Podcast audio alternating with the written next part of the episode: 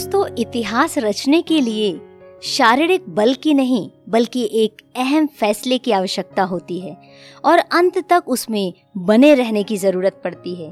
एक ऐसा फैसला जो जोखिम भरा हो सकता है।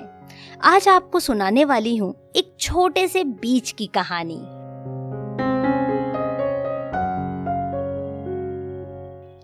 मिट्टी के नीचे दबा एक बीज अपने खोल में आराम से सो रहा था।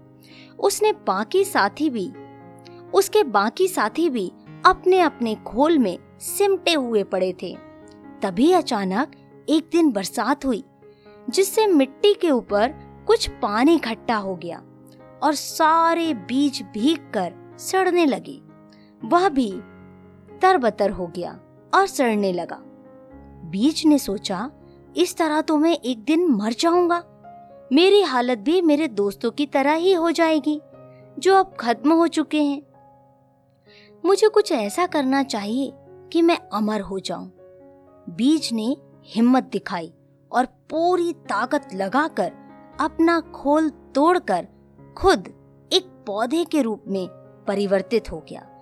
अब बरसात और मिट्टी उसके दोस्त बन चुके थे और नुकसान पहुँचाने की जगह बड़े होने में उसकी मदद करने लगे।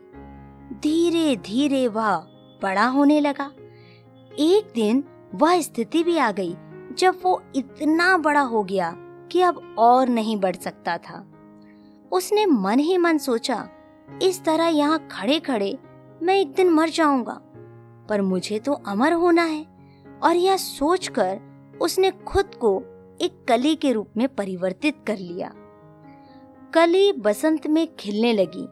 उसकी खुशबू दूर दूर तक फैल गई, जिससे सभी आकर्षित होकर उसके पास आने लगे। भंवरे भी वहाँ मडराने लगे।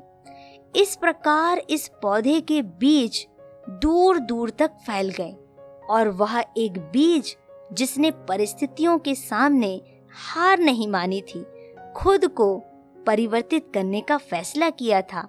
दोबारा लाखों बीजों के रूप में जीवित हो गया। परिवर्तन को एक घटना की तरह नहीं, बल्कि एक प्रक्रिया की तरह देखना चाहिए। यह नई खोज की तरह होता है। यह हमारे वातावरण को ही नहीं, बल्कि हमें भी बदलता है। हम विकास की नई संभावनाओं को देखने लगते हैं और परिवर्तन में सक्षम होते हैं। यह हमें मिटाने की जगह मज़बूत बनाता है और हम प्रगतिशील हो जाते हैं। तो दोस्तों, इतिहास रचने वाले बने, रिस्क भरे फैसले लें और कदम बढ़ाएँ। आज की कहानी आपको कैसी लगी? किस तरह से एक छोटे से बीज ने लाखों बीज को जन्म दिया और एक इतिहास को उसने रच दिया? आइए, हम भी कुछ ऐसा ही करें। आप सुन रहे थे कहानी मोनिका की जुबानी।